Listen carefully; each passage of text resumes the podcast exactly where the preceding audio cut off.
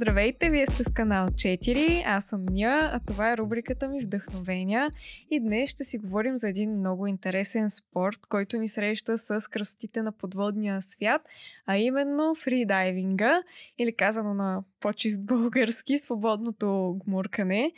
Но и нещо повече, както вие вече сте видели от заглавието, ще си говорим за живота на един дъх, както в буквалния, така и в преносния смисъл. И за всичко това ще ни разкаже една русалка, Мария Йорданова. Здравей, Мария! Здравей, Ния! А, Мария посвещава висшето си образование на изучаването на механизмите на работа на Европейския съюз, на европейските ценности, защото завършва европейстика с бизнес. В момента работи като бизнес с економика. Прощавай, така, моя грешка. В момента работи като бизнес консултант и е любител на спорта. В свободното си време се занимава с свободно гмуркане. А, и е така, между другото, постави национален рекорд. а, защо казах, че е русалка? Ами защото буквално е русалка. а, тя е инструктор в единствената академия за русалки в България, Атланта Мармейт. А, доста дълга интродукция стана и честно казано, дори тя ме остави без дъха, пък за тебе не знам как го правиш през повечето време и то за доста по-дълго от а, това. Как всъщност а, се роди идеята ти да пробваш този спорт и кога? И в какъв момент осъзна, че голямата ти страст, така, любов от пръв поглед ли беше, ако мога така да се изразя? Много обичам този въпрос, защото ам, обичам да говоря свободното гмуркане безкрайно много и искам да ти благодаря, че ме покани днес да разкажа за свободното гмуркане като спорт, като хоби, а, как а, започна цялото нещо. Винаги малко се така червя, когато разказвам историята, понеже всичко започва от както съм била съвсем малка. М- първото нещо, за което някога съм мечтала, е да бъда русалка. Oh. И аз като малка си падах много така по разни фентази истории, а, по митология и винаги страшно съм се възхищавала на русалката като митологично създание.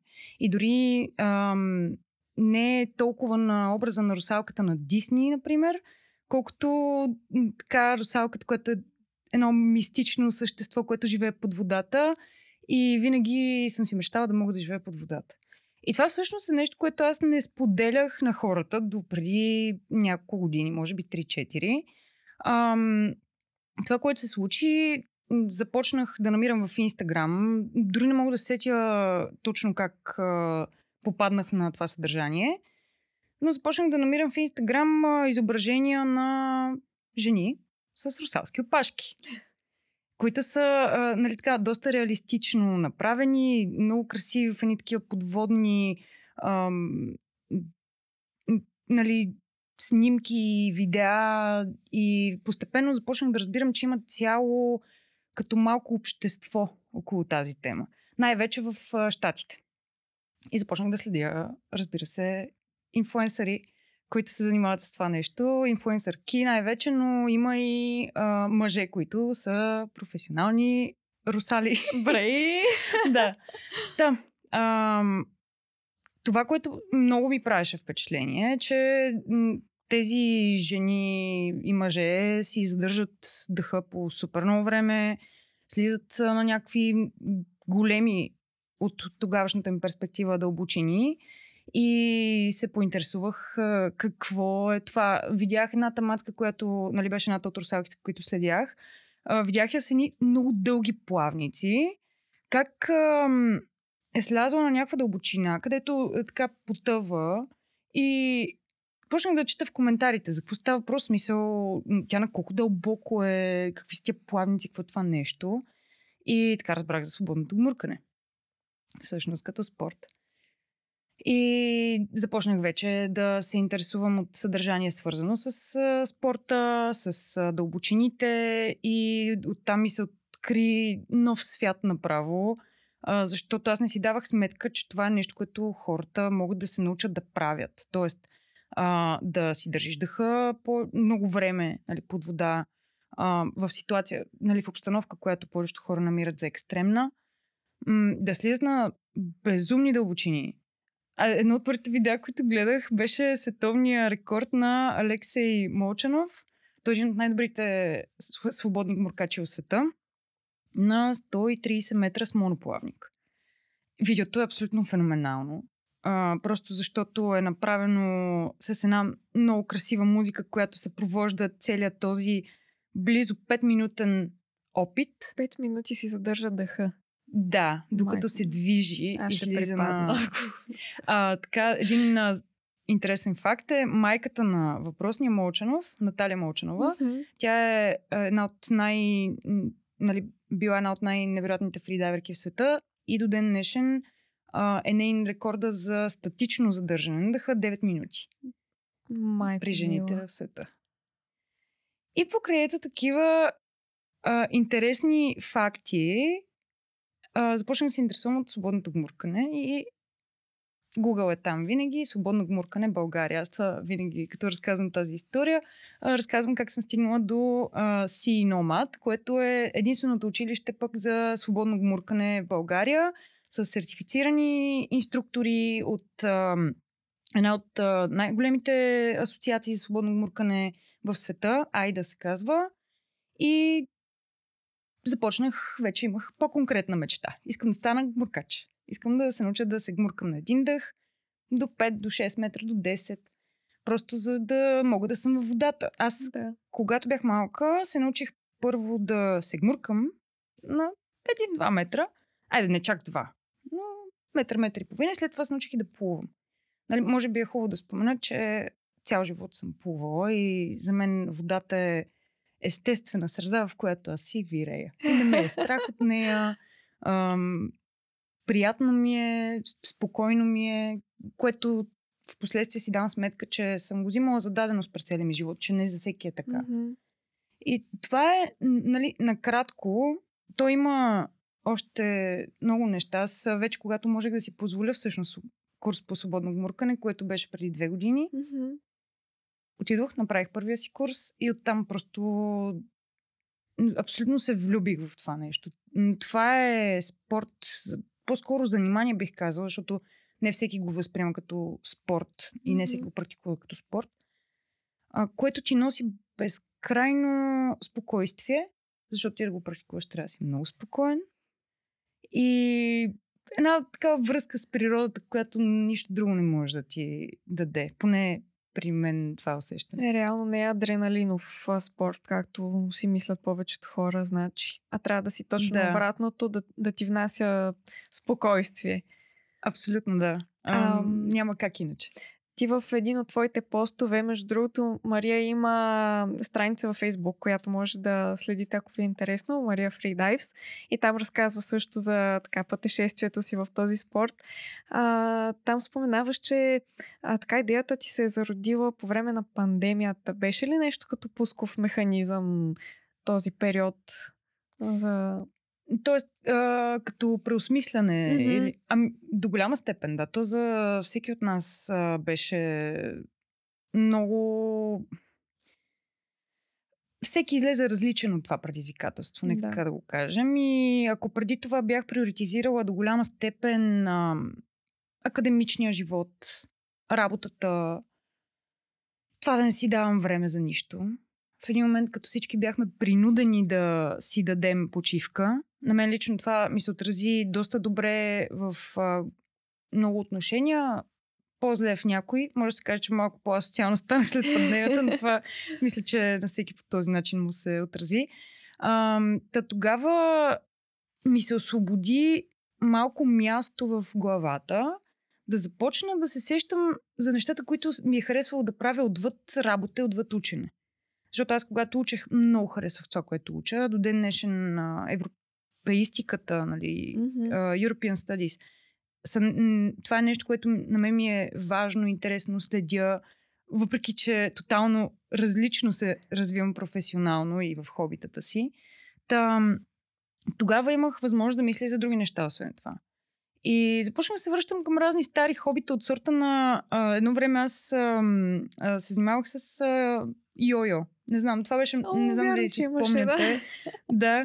А, това беше страшно популярно. Аз като бях между 7 и 9 клас. И направо с една приятелка. Ние реално бяхме двете от трите жени, примерно в България, които се занимаваха с това. Жени, тогава бяхме момичета. И започнах пак да играя с йо-йо.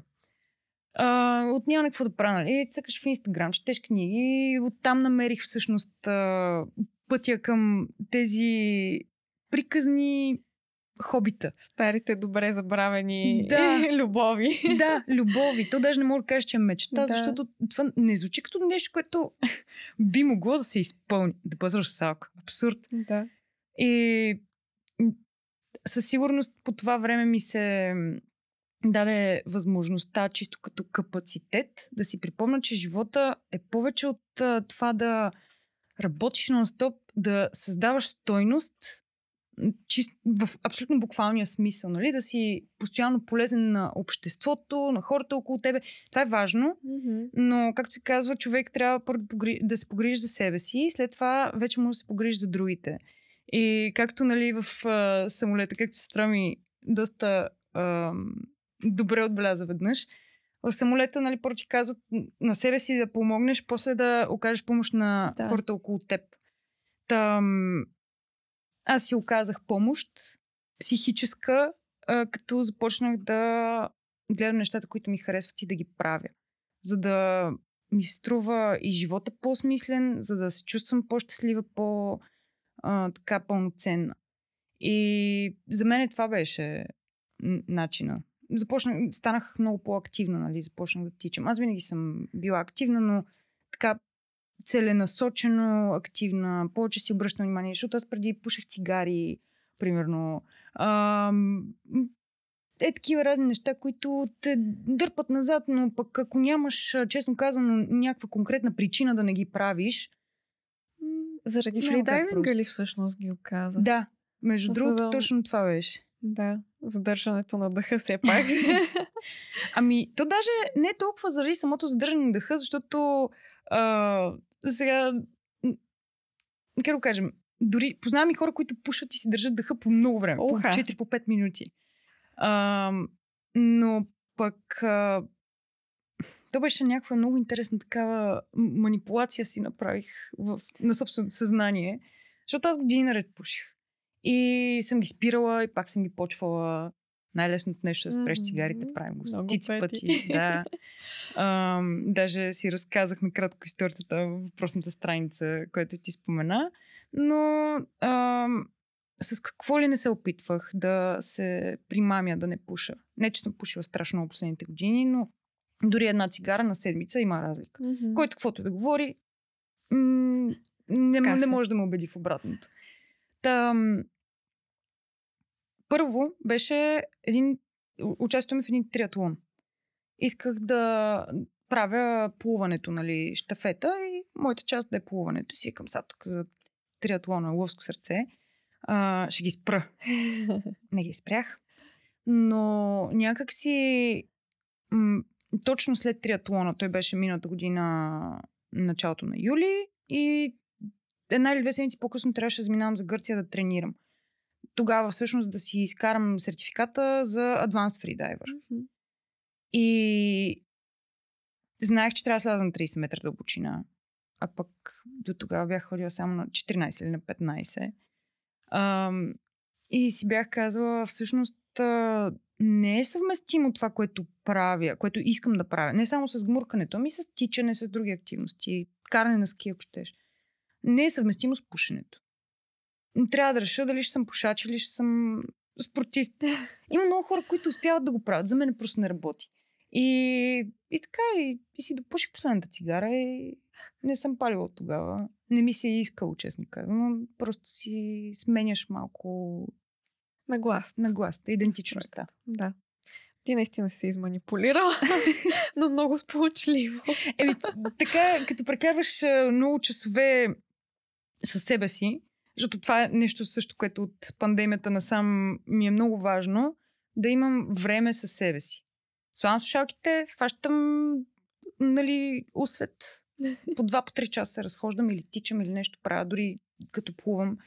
И се въртат разни мисли и се опитваш да, раз, да разбереш защо си реагирал по определен начин на определена ситуация. А, какво те кара да правиш еди какво си, прено в случая пушенето. Защо пуша?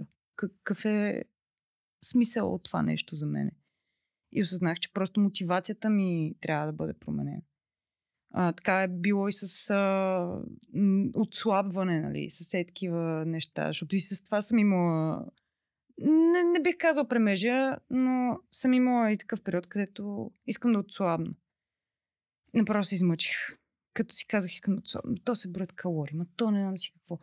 Изпадаш в крайност. Отвратително. В смисъл, това е пълен кошмар. А, покрай себе съм се нагледала на примери за проблеми с храна и прочее и самата аз почнах да изпадам в такива крайности. Mm-hmm. И пак си казах, бе, чак малко.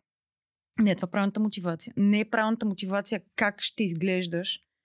А, дори не толкова как ще се чувстваш, защото аз, нали, пак казвам, не съм била нещо много дебела, да кажеш, mm-hmm. а, че това ми е пречело твърде много.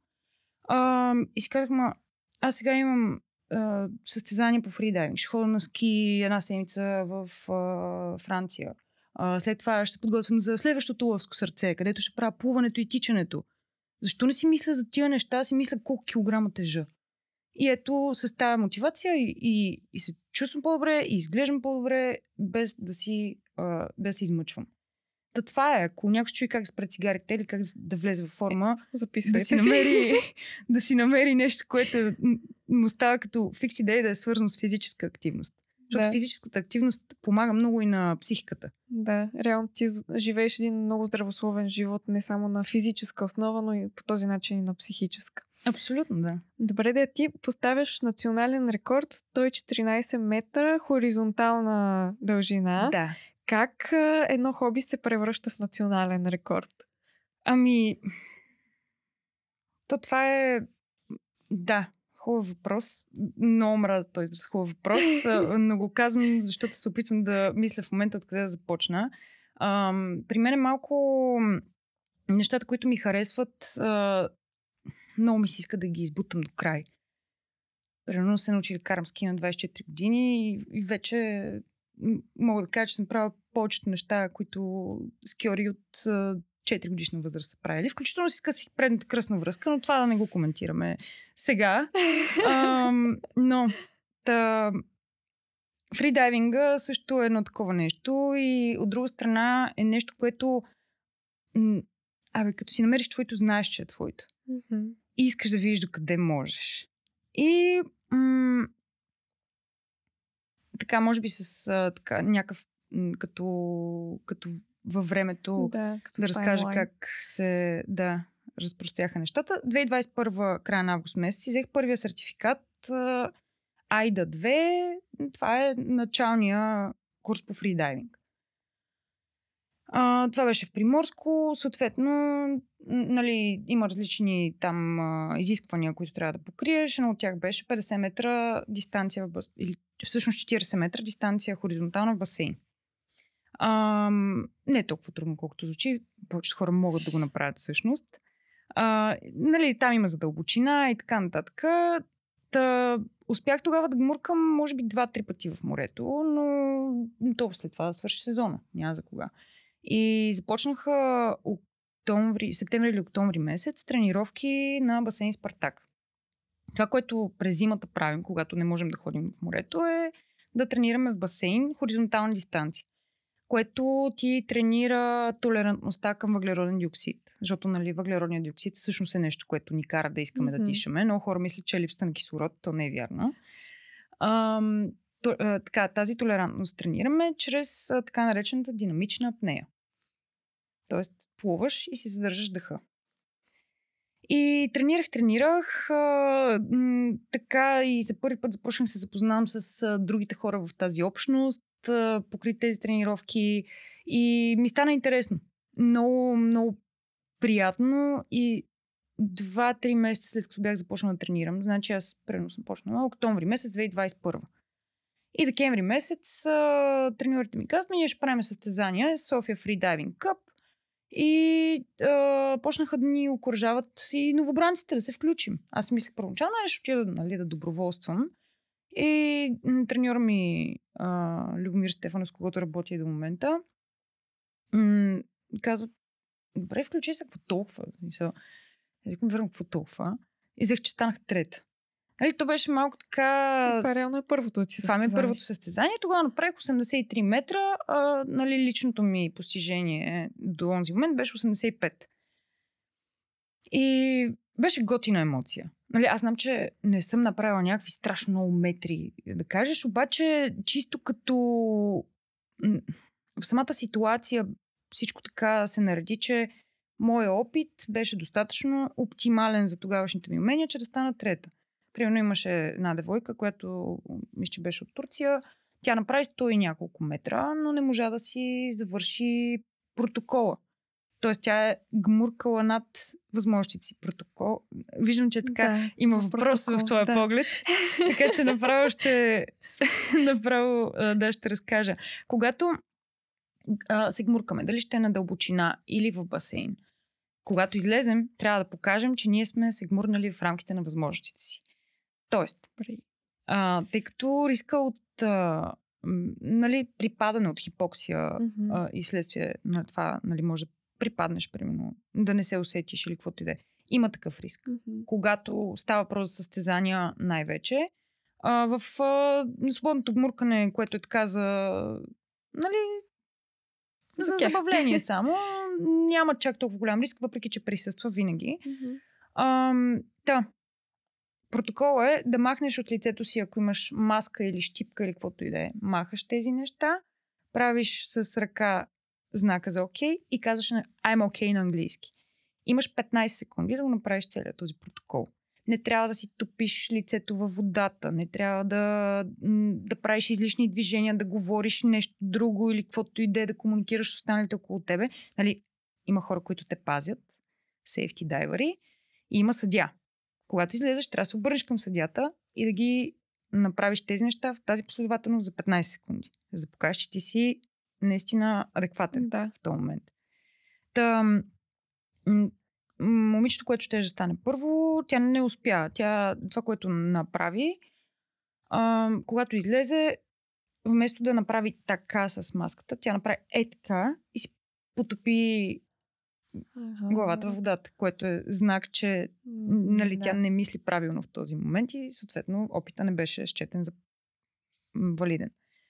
А, та, това го разказвам, защото нали, първо състезание, трето място с обективно не твърде много метри, но спорта не е само метрите. Спорта е да си знаеш възможностите и конкретно свободното муркане е спорт, който те учи на смирение трябва да внимаваш. И не трябва да прекаляваш. И също така трябва да следваш правилата и да си слушаш треньорите. Та, след това м- нещо си изгубих малко пътя с гмуркането в басейн. И един-два месеца по-късно спрях да тренирам. Просто чух сега кое да ми е следващото смисъл. Аз ги направих тия метри, взех там някакво трето място. Ам, какво да правя? Ми, ми по-добре нищо не правя, защото с този спорт много лесно може да се предобри, тъй като все пак и за психиката е много напрягащо. Ти трябва да си държиш дъха. И ако не спреш в правилния момент, може и да се получи обратен ефект. Вместо ти харесва, много да го намразиш. И тогава спрях. На следващото състезание, на което присъствах, бях доброволец. Не, не се състезавах.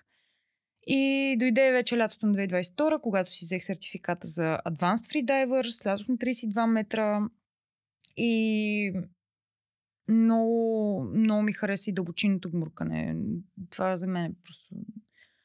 По-различно усещане. Не, невероятно. Аз по принцип, като тръгна да обяснявам нали, за усещанията от дълбочинното гмуркане, хората се те така не гледат, все съм откачила, което може би е малко така, но а, да, до рекорда, нали, за да не се разпилявам твърде много, след готиния сезон на морето, който направихме, аз ходих до Гърция сигурно пет пъти, за да се гмуркам, беше феноменално. Даже ходихме с харпуни, да търсим риба, нищо не хванах, но има време Емоцията е важна. Готина, готина.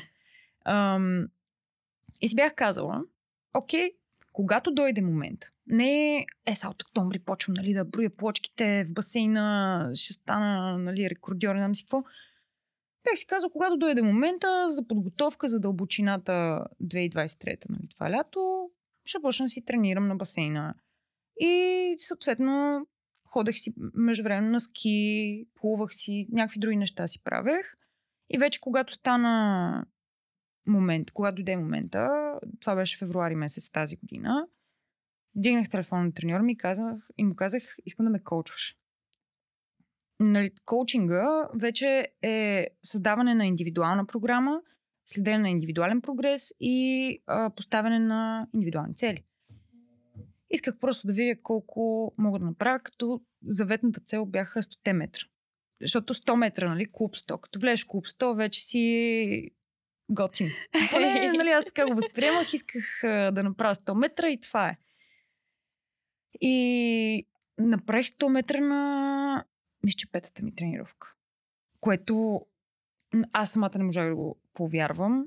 Ам, но просто аз имам безкрайно много доверие в а, Любо, нали, в треньора ми, защото той знае какво прави. Той никой няма ти даде твърде малко или твърде много. И никой няма ти каже, че можеш, ако не можеш. Ако не е 100% убеден, че ти ще излезеш нали, на 100 метра или на 105 метра и ще направиш протокола и ще си свешиш, ще се кефиш, че си направил нещо хубаво. Не там да припадаш и да умираш, защото си надскочил това, което можеш. Та, като на петата тренировка направих 100 метра, нали, на нас целта ни беше тренираме за състезание в Сърбия на 25 марта. Каквото толкова. В смисъл, нито рекорди, нито нищо. Но като ги направих, нали, и почнахме да мислим и за рекорда. И оттам направо някакво тотално вманячаване беше в главата ми. Аз два месеца само за този рекорд мислех. А, не, не два месеца, по-малко, защото аз съм почнала началото на февруари, края на март беше състезанието. Тоест около месец. Това беше. Ста ми се оставам, ста ми се олягам. Искам да направя рекорда. Представях си. Гмуркането съм си го представила сигурно стотици пъти. Това е голяма част също от спорта. Визуализацията манифестирането, както е модерно да. се казва. Та, като отидох в Сърбия, а, вече аз го бях направила това гмуркане. Нали? Но тогава така се бяха наредили нещата, че седмиците преди това бях в командировка в Англия, съответно не съм тренирала. В Англия се чувствах като болна през цялото време. Просто не знам, нещо тотално ме съсипа там. И като се върнах, пък ме удари сенната хрема. Е, камо, аз отивам в Сърбия да поплувам, да изям някоя плескавица, да се върна. Никакъв рекорд, няма да го мисля, какво ще да става. Не съм била на състезание две години. Да видим. И това много ми успокои всъщност психиката. Като си казах, нищо не е на всяка цена. И успях да подобра рекорда с 2 метра. Предния беше 112 метра. Ам, та, самия опит, самото плуване на състезанието не мога да кажа, че беше от най-красивите ми. Аз по принцип много обичам да правя нещата красиво и правилно. Нали, да са приятни за гледане.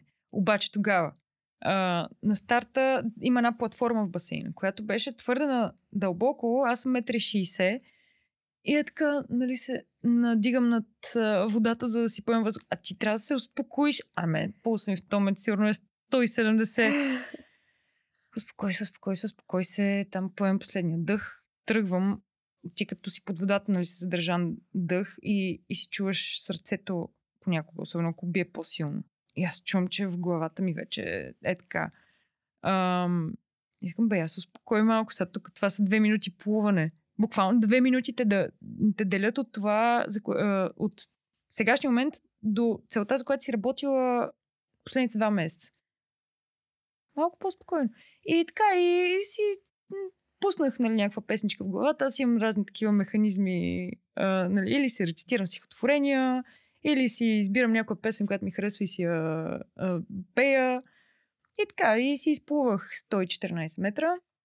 М- супер нали, концентрирано, спокойно. Не си спомням да съм имала някакви много тегави такива контракции, първи за а, вдишване.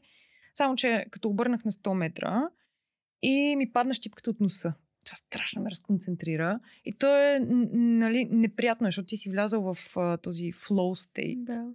и това ти го прекъсва. И беше доста трудно нали, да се задържа тогава под водата, защото нали, първата реакция на тялото ти е да иска да се паникьоса, ти трябва да му кажеш да не го прави. Mm-hmm.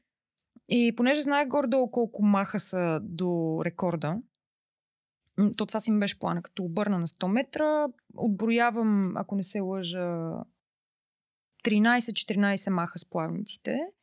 И тогава ще съм на 112, значи още 2-3 и ще съм била рекорда. И, и така стана, нали? 114 направих. И това е, не бих казала накратко историята на рекорда, но това е историята. Ам, има нюанси, разбира се. Имало е моменти, в които само като усета нали, мириса на хлор в басейна и просто искам да си тръгна. Нали, както казах и преди малко, това е спорт, който е психически много труден. И ако не успееш да се владееш или ако претренираш, mm-hmm. защото бях влязла и в този филм, може направо да ти да не искаш да погледнеш басейн повече. И така, ще видим нататък какво ще е. Така, като те да слушам за този път, аз ще си позволя една интерпретация да направя. И то по-точно е препратка към първия епизод а, на рубриката с доктор Ваню Везиров, където той казва, че има два начина да правиш нещо. Единият начин е през вдъхновението, другия е през амбицията, като амбицията в случая е така с негативна конотация. Да. И когато е по първия начин, както е при теб, според мен, през вдъхновението, нали, нищо не е на всяка цена, правя го за кеф и така нататък, тогава някакси начинанието е обречено на успех, по, по негово да. мнение, както и мисля, че ти доказваш в случая. Но нали, ти ще кажеш дали, дали е било така. Естествено, че спортния хъз го има винаги, но Сякаш да. по-голямата доза е. Ами, абсолютно съм склонна да се съглася а, с а, това твърдение, защото м- и в моя живот, както нали, в него, аз а, го следя, нали, знам, знам за кого ми говориш. А, когато те запали една идея и когато така искаш да, да видиш какво е там, а, това е най-сигурният път. Това е най-сигурният начин да го постигнеш, защото си склонен да пренебрегнеш а, дискомфорта а, или да направиш нещо друго от него. Тоест, а, примерно в моят случай, как се справя с дискомфорта, казвам си, това е сега свръхчовешко усилие. Това не всеки може да го направи. И ме ми харесва тази идея. Няма, нали, какво да се правя на скромна или каквото и да е. Харесва ми да правя неща, които хората смятат за невъзможни. От една страна, защото доказвам на себе си, че мога, от друга страна, защото показвам и на другите, че може. И м- когато ти идва отвътре, да, много по-лесно е. А, и това с амбицията съм го играла, не става, не, може, нещата не се случват а, добре. Не, не, не мога кажа, че не се случват никога, да. но не се случват а, правилно и устойчиво през фикс идеи. Да, реално може да стигнеш същия край на резултат, но просто самия път дори е много по-различен. Да. И, и сякаш на цената много, много повече усилия, според мен, се случва. Абсолютно. И понякога и а, на цената, нали, за сметка на хората около теб, понякога. Защото амбицията а, тя не е лошо нещо да го имаш, но пак казвам, да не е фикс идея. Mm-hmm. Да не е сега ще бъда най-добрия, най-успешния или каквото и да е. А по-скоро е искам да направя най-доброто с потенциал, който имам. състезавай се с себе си, не с другите. И защото първоначално аз и, и самата аз го мислих рекорда като искам да бъда, да кажа, че съм най-добрата нали, в басейна. Ам, не е това, не е това. Защото има и други жени фридайверки, които са а, феноменални. Примерно, е, едната ми треньорка а, Силвия, тя слезе на 47 метра дълбочина това лято.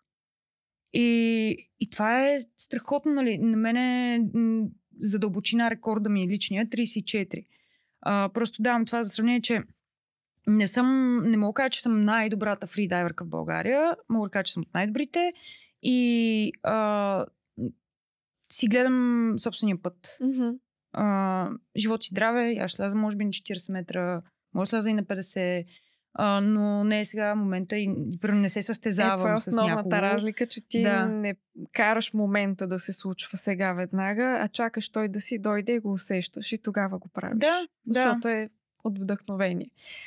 А, аз така понякога си мисля, че зад тия кадрици някъде хриле се крия, като те слушам, ама. Ама ще се придържаме сега към тезата, че си от клас бозайници, нали? И водата не ти е естествения хабитат. Та да можем така да минем към следващия въпрос, а именно а, къде в свободното гмуркане трябва да започне, къде трябва да свърши страха? Един вид, ако мога така да кажа, какви са референтните стойности на страха? Хм, референтните стоености на страха. Аз съм много голям поддръжник на тази идея, че ако правиш нещо и те е поне малко страх, значи не си си поставил правилното предизвикателство. Ам, за мен, точно между този сезон, като тренирах, а, доста си философства върху тази тема, а, тъй като когато отидеш на дълбочина, дори само да видиш, т.е. ти не виждаш дъно под себе си, дори на съзнателно ниво да си казваш, че... Тоест, то не да си казваш, ами да знаеш, че не те е страх. Аз знам, че не ме е страх. Мен не ме е страх от водата, не ме е страх от дълбокото. Обаче тялото се опитва да ти подскаже, че това не е нормално, нали, в което се въвличаш. Не е нещо, което правиш всеки ден. То изисква свикване. И винаги, понеже ние загряваме преди да започнем да се гмуркаме, винаги първото гмуркане е малко така страшно. В смисъл, аз го усещам леко. А, не, мога, не мога да се да получат една минута долу. Защото загрявката, това, което представлява е, нали, ние пускаме въже с котва, по въжето се издърпваш надолу, заставаш на 7, 8, 10 метра, колкото ти е комфортно, седиш малко излизаш. За да Мгм. се активират различните механизми в тялото, които ти позволяват да седиш под да, вода. компенсаторни. Да. А, бозайнически рефлекс. А, има много, много интересна е науката за свободното гмуркане. Та, м, първият опит винаги е малко така шашкащ. А, защото тялото се опитва да сигнализира, че нещо не е така. После ми показваме, че сме окей. Били сме там, правили сме го, всичко е наред. А, не мога да говоря точно за страх в а, класическия смисъл на думата, така да го кажем, защото не е адреналин, не е нещо, което по-скоро за мен е страхопочитание. Аз винаги в нали, спортовете, които практикувам, които са свързани с това да си в природата, примерно ски или каквото и да е, много голямо значение отдавам на природата като сила и никога не си мисля, че мога повече от нея. Съответно, когато искам да се гмурна на 33 метра, знам, че това е на границата на сегашните ми възможности и си мисля за това, че трябва да направя всичко много осъзнато, много внимателно, защото иначе водата, м, нали, може да не ми прости. Сега, 33 метра не са чак толкова много, нали, ако занимаваш свободно гмуркане. Но са достатъчно, че да, да те хване страх. Ам, зависи къде се намираш във възможностите си, разбира се. И страха трябва да го има до такава степен, че да те смирява. Това е. Това е горната референтна стойност. Да. Ако трябва да го определим, да го сложим в някакви рамки, това е. Но а, не трябва да те е страх нали, да слезеш на 10 на 15 метра, ако си го правил 100 пъти. А, и другото, което помага да разбереш къде ти е границата и, и след кой момент е разумно да се страхуваш, страхуваш, е а, обратната връзка от а, треньорите ти. Ам, ти трябва много осъзнато да им казваш какво се е случило, как си почувствал, какво си направил и така нататък. И те ти казват, можеш още, не можеш. Това, тази комуникация е много полезна, за да установиш къде точно е границата и доколко трябва да се опитваш да престъпиш. Тук ми се иска да се отнесем така темата за страха и към по-общото. Нали? Вече извън свободното гмуркане, извън, ако щеш, екстремните спортове или изобщо спорта като цяло, защото той е приложимо за всяка една сфера на живота. Ам, мислиш ли, че можем да приложим правилото дозата прави отровата в ежедневието за страха? Тоест, трябва да го има толкова колкото да ни пази. А, но не е твърде много, защото иначе ни възпира да се стремим към това, което искаме. Ти как мислиш? Аз съм а, голям почитател на това да човек да се опитва да надскача себе си. И то не знам дали е страх или... Аз се опитах, а, когато ме е било най-много страх. Когато съм била тинейджърка, нали, всеки е минал през моменти, в които е имал или паника така, или нещо, което направо те възпира от това да си, да си живееш живота нормално. А, та, примерно за мен това един от абсолютните ужаси беше да говоря пред хора. А, нещо, което към ден днешен аз доста харесвам да правя. И някак си от а, притеснение, първоначално, примерно, излизам пред класа ми да правя презентация и пия два валериана, за, за да не съм е така през цялото време. Но пък, а, нали, аз знам, че имам какво да кажа. Знам, че имам какво да покажа, защото се занимавах и с пеене. А, и покрай тези неща започнах да... Ето пак тук идва сено някакъв тип самоманипулация. А, започнах да си мисля за страха като за вълнение. Всъщност аз не се страхувам тези хора какво ще кажат. Аз се вълнувам от това, което им да покажа. И започнах и така да си мисля за тези неща. И аз мисля, че малко, ако има страх, значи, както и преди малко казах, ти си на границата на сегашните си възможности или поне това, което си мислиш, че можеш. Mm-hmm. Тоест, ако направиш тази стъпка, тя ще е най-вероятно стъпка в посока развитие. Стъпка в посока нещо позитивно. Ам, има страхове, които не трябва да ги пренебрегваме. Ам, които свързани с нашата безопасност. Но да Те кажем... са свързани реално и с нашите лимити. Да. И по-точно осъзнаването къде е твоя лимит и докъде трябва да спреш. Да. Но всъщност, когато вече дойде въпроса с лимита, трябва вече да си направил първата стъпка изобщо към правенето на каквото и там да правиш. То може да става въпрос за работа, за спорт, за каквото и да е. Въпросът е, че при повечето хора точно е тази първа стъпка е много критичната и точно от нея се страхуват изобщо да предприемат някакво действие към да. посока това, което си мечтаят. Ти какво би посъветвала ето хора, които ни гледат примерно и се притесняват да захванат някакво ново хоби или ново начинание, каквото и да било, защото си казват примерно, бе, то му мина времето за това или мен ме е страх сега дали ще съм добър в това изобщо. Какво бих посъветвала? А, малки стъпки. Много хора се хвърлят в а, нови неща с идеята, че от днеска за утре ще стане някакво чудо. Най-добрият пример, който мога да дам и към който всички могат да... Обедена съм, че едно 80% от хората, които слушат, могат да го пречупат и през собствения си опит. От понеделник почвам да тренирам по 5 пъти в седмицата и, и ще ям по 1600 калории на ден, само протеин и стана страшна машина за един месец. Не, не, не. Няма, няма такъв филм. Това просто а, е обречено на провал. Да не си поставят. А, може би съвета би бил да не си поставят цели, които са обречени на провал. Трябва да сме наясно с сегашните, сегашните си възможности – Кое, което не означава, че те няма да се променят.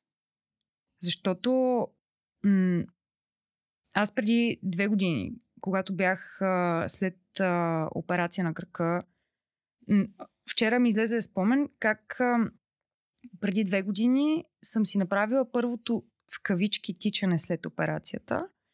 А, и съм тичала, пак в кавички, 3 км за 27 минути. 3 км 20 минути. Това е темпо от 9 минути на километър, което е просто едно малко по-бързо ходене. Но това на мен беше първото течение след операцията. И, и тогава, нали, аз преди това съм тичала по 5 км за 30-35 минути. Смисъл, бях си във форма, но едни такива неща те връщат назад Мгм. и трябва да си дадеш сметка за текущите си възможности. Еми ето вече тичам 10 км, нали, плувам а, километри и половина за под 30 минути. Смисъл, м, такива неща, които постепенно няма как а, да очакваш, че не си правил нещо и изнъж ще започнеш да го правиш. Това просто е абсурдно. Това е обричане на провал на каквото и да си, си поставил. И ако наистина ти пука за това, което искаш да направиш, трябва да го направиш постепенно. За тренировките, един път седмицата отиди, за 15 минути се разходи на пътеката в фитнеса, да свикнеш с обстановката. След това ще отидеш а, два пъти по 15 минути. Ще се появиш, ще си там. И така постепенно това ще се превърне и в навик. И може би е до голяма степен и навик това да искаш да се подобряваш постоянно. Нали, има една такава японска думичка, кайзен, което означава а, нали, на английски continuous improvement, на български постоянно да се подобряваш в това, което правиш, това, което си. Което не означава, че трябва нали, кривата само нагоре да върви. Ще има плато, ще има и надолу. Нали, винаги ще има нещо, което ще те върне. В случая, да кажем, аз точно си бях научила да карам ски много добре и така се контузих, че не можех да ходя месеци наред. А, което, цак-цак-цак, направо, нали, да се учиш да ходиш много на Мгм. 25 години. А, но ето пак, сега съм много по-високо, отколкото съм била преди операцията. Ако преди операцията съм била тука, сега съм е тука. А, защото имаш и нова мотивация вече. Дори нещата, които ни връщат назад и в тях можем да намерим м- силата, мотивацията да продължиш напред. Защото аз до преди това бях приемала движението за даденост, повече никога няма да правя тази грешка. И м, постепенно и без да се само без си супер свръх самокритичен. И пренавит, може би. Да, пренавиването също. Тия неща си позволявам да ги говоря по този начин, защото аз съм била точно в тези ситуации. Била съм точно в ситуациите, където искам да съм м- свръх, нали, да имам плочки, да а, тичам по 10 км за 50 минути. Чакай малко. Едно по едно. Не е нужно а, всичко. Хората ще ме харесват и без плочки, и без да тичам а, 10 км за 50 минути. Важното е да си поставяш правилните цели и да вървиш постепенно в правилния път. И, и така, и да се радваш на живота. Ако не ти носи радост, ако не ти носи а, едно такова чувство на ей, какъв е готин този свят и какви неща мога да правя в него, м- по-добре го преосмисли. Не, може би не самото нещо, което правиш, начина по който го правиш. Като се готвех сега за ловското затичането, имах два месеца се науча тичам 10 км. Просто беше малко така в последния момент, обаче съм си поставила целта, трябва да го изтичам. В смисъл, правиме го, какво ще да става. И видях, че сама няма да мога, защото аз почвам да тичам, примерно с някакво темпо, да кажем 6 минути за километър. Аз издъхвам на четвърти километър, искам вече да се приключва с всичко. А, и отидох при един мой приятел, който всъщност държи всичките национални рекорди за ултрамаратони. а, Христо Цветков, по-познат като Ицо пак тича. Отидох при Ицо и казах, помагай. и той ми направи една програма, която първата седмица трябваше да тичам примерно 4 км с темпо 7 минути и 40 за километър. Което е супер бавно. И така, нали, той за двата месеца беше разписал и до края вече идеята беше да тичам с много Мгм. по-бързо темпо, примерно 6 минути за километър, което така и стана в последствие. Но ти започваш с малки стъпки. Защото гледаш другите хора в Страва, примерно, нали, това приложението Мгм. за логване на спортни активности. Те тичат с 5 минути и половина за километър, 5 минути за километър. И си викаш, е, аз съм супер зле, че не мога да тичам така. Ма чакай сега, моите възможности са едни. И трябва да започнеш от някъде. И тялото ти трябва да развие, нали, м- така, то не е толерантно, сами да привикне Да. към този тип активност. И ето, че от 7,47-50 за километър ги свалих на 6 минути, 6 минути и половина. И си изтичах 10 км на лъвското сърце. И това пак е поредната вреда от сравняването с а, други хора. Абсолютно. Така че и това, и това го има. Преди да отидем към плантата на този епизод, много ще се радвам да ми разкажеш какво правите в а, Русалската академия и защо канал 4 трябва да отиде там на тимбилдинг. О, добре. О. Много искам да видя Влади като русалка. Имаме и мъжки русалки. Ако... а, имаме мъжки русалки, имаме опашки за всякакви а, нали, хора, Възрасти. Кой, възрасти и прочее, така че а, който го кефи идеята, е абсолютно добре дошъл. Това, което правим, то, и това е история. Не знам, аз понякога а, малко хипарски може да звучи, обаче вярвам в... А, аз ги наричам вселенски факсове. Просто защото м- правилните неща в правилния момент се появяват в живота ми. И русалството, русалстването, беше едно такова нещо. По принцип, аз допреди две години точно си мислех, че съм единствен човек в България, който се интересува от тази тема. И заднъж виждам на моя позната, от преди 10 години се познаваме и сме се виждали един-два пъти, нали? но си имаме по социалните мрежи. Я виждам, почва да пуска снимки с костюми на, нали, русалски костюми, т.е. с опашки. да.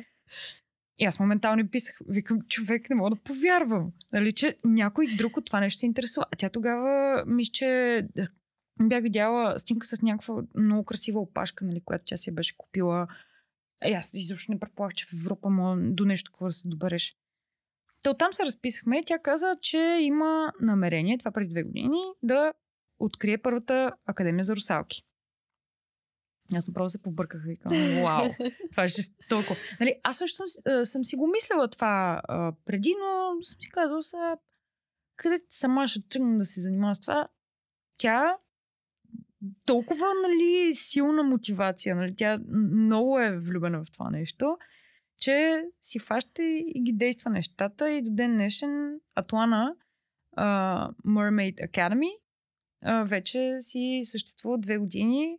Всяка седмица в неделя учим малки, големи мъже, жени, как се плува с uh, русалска опашка.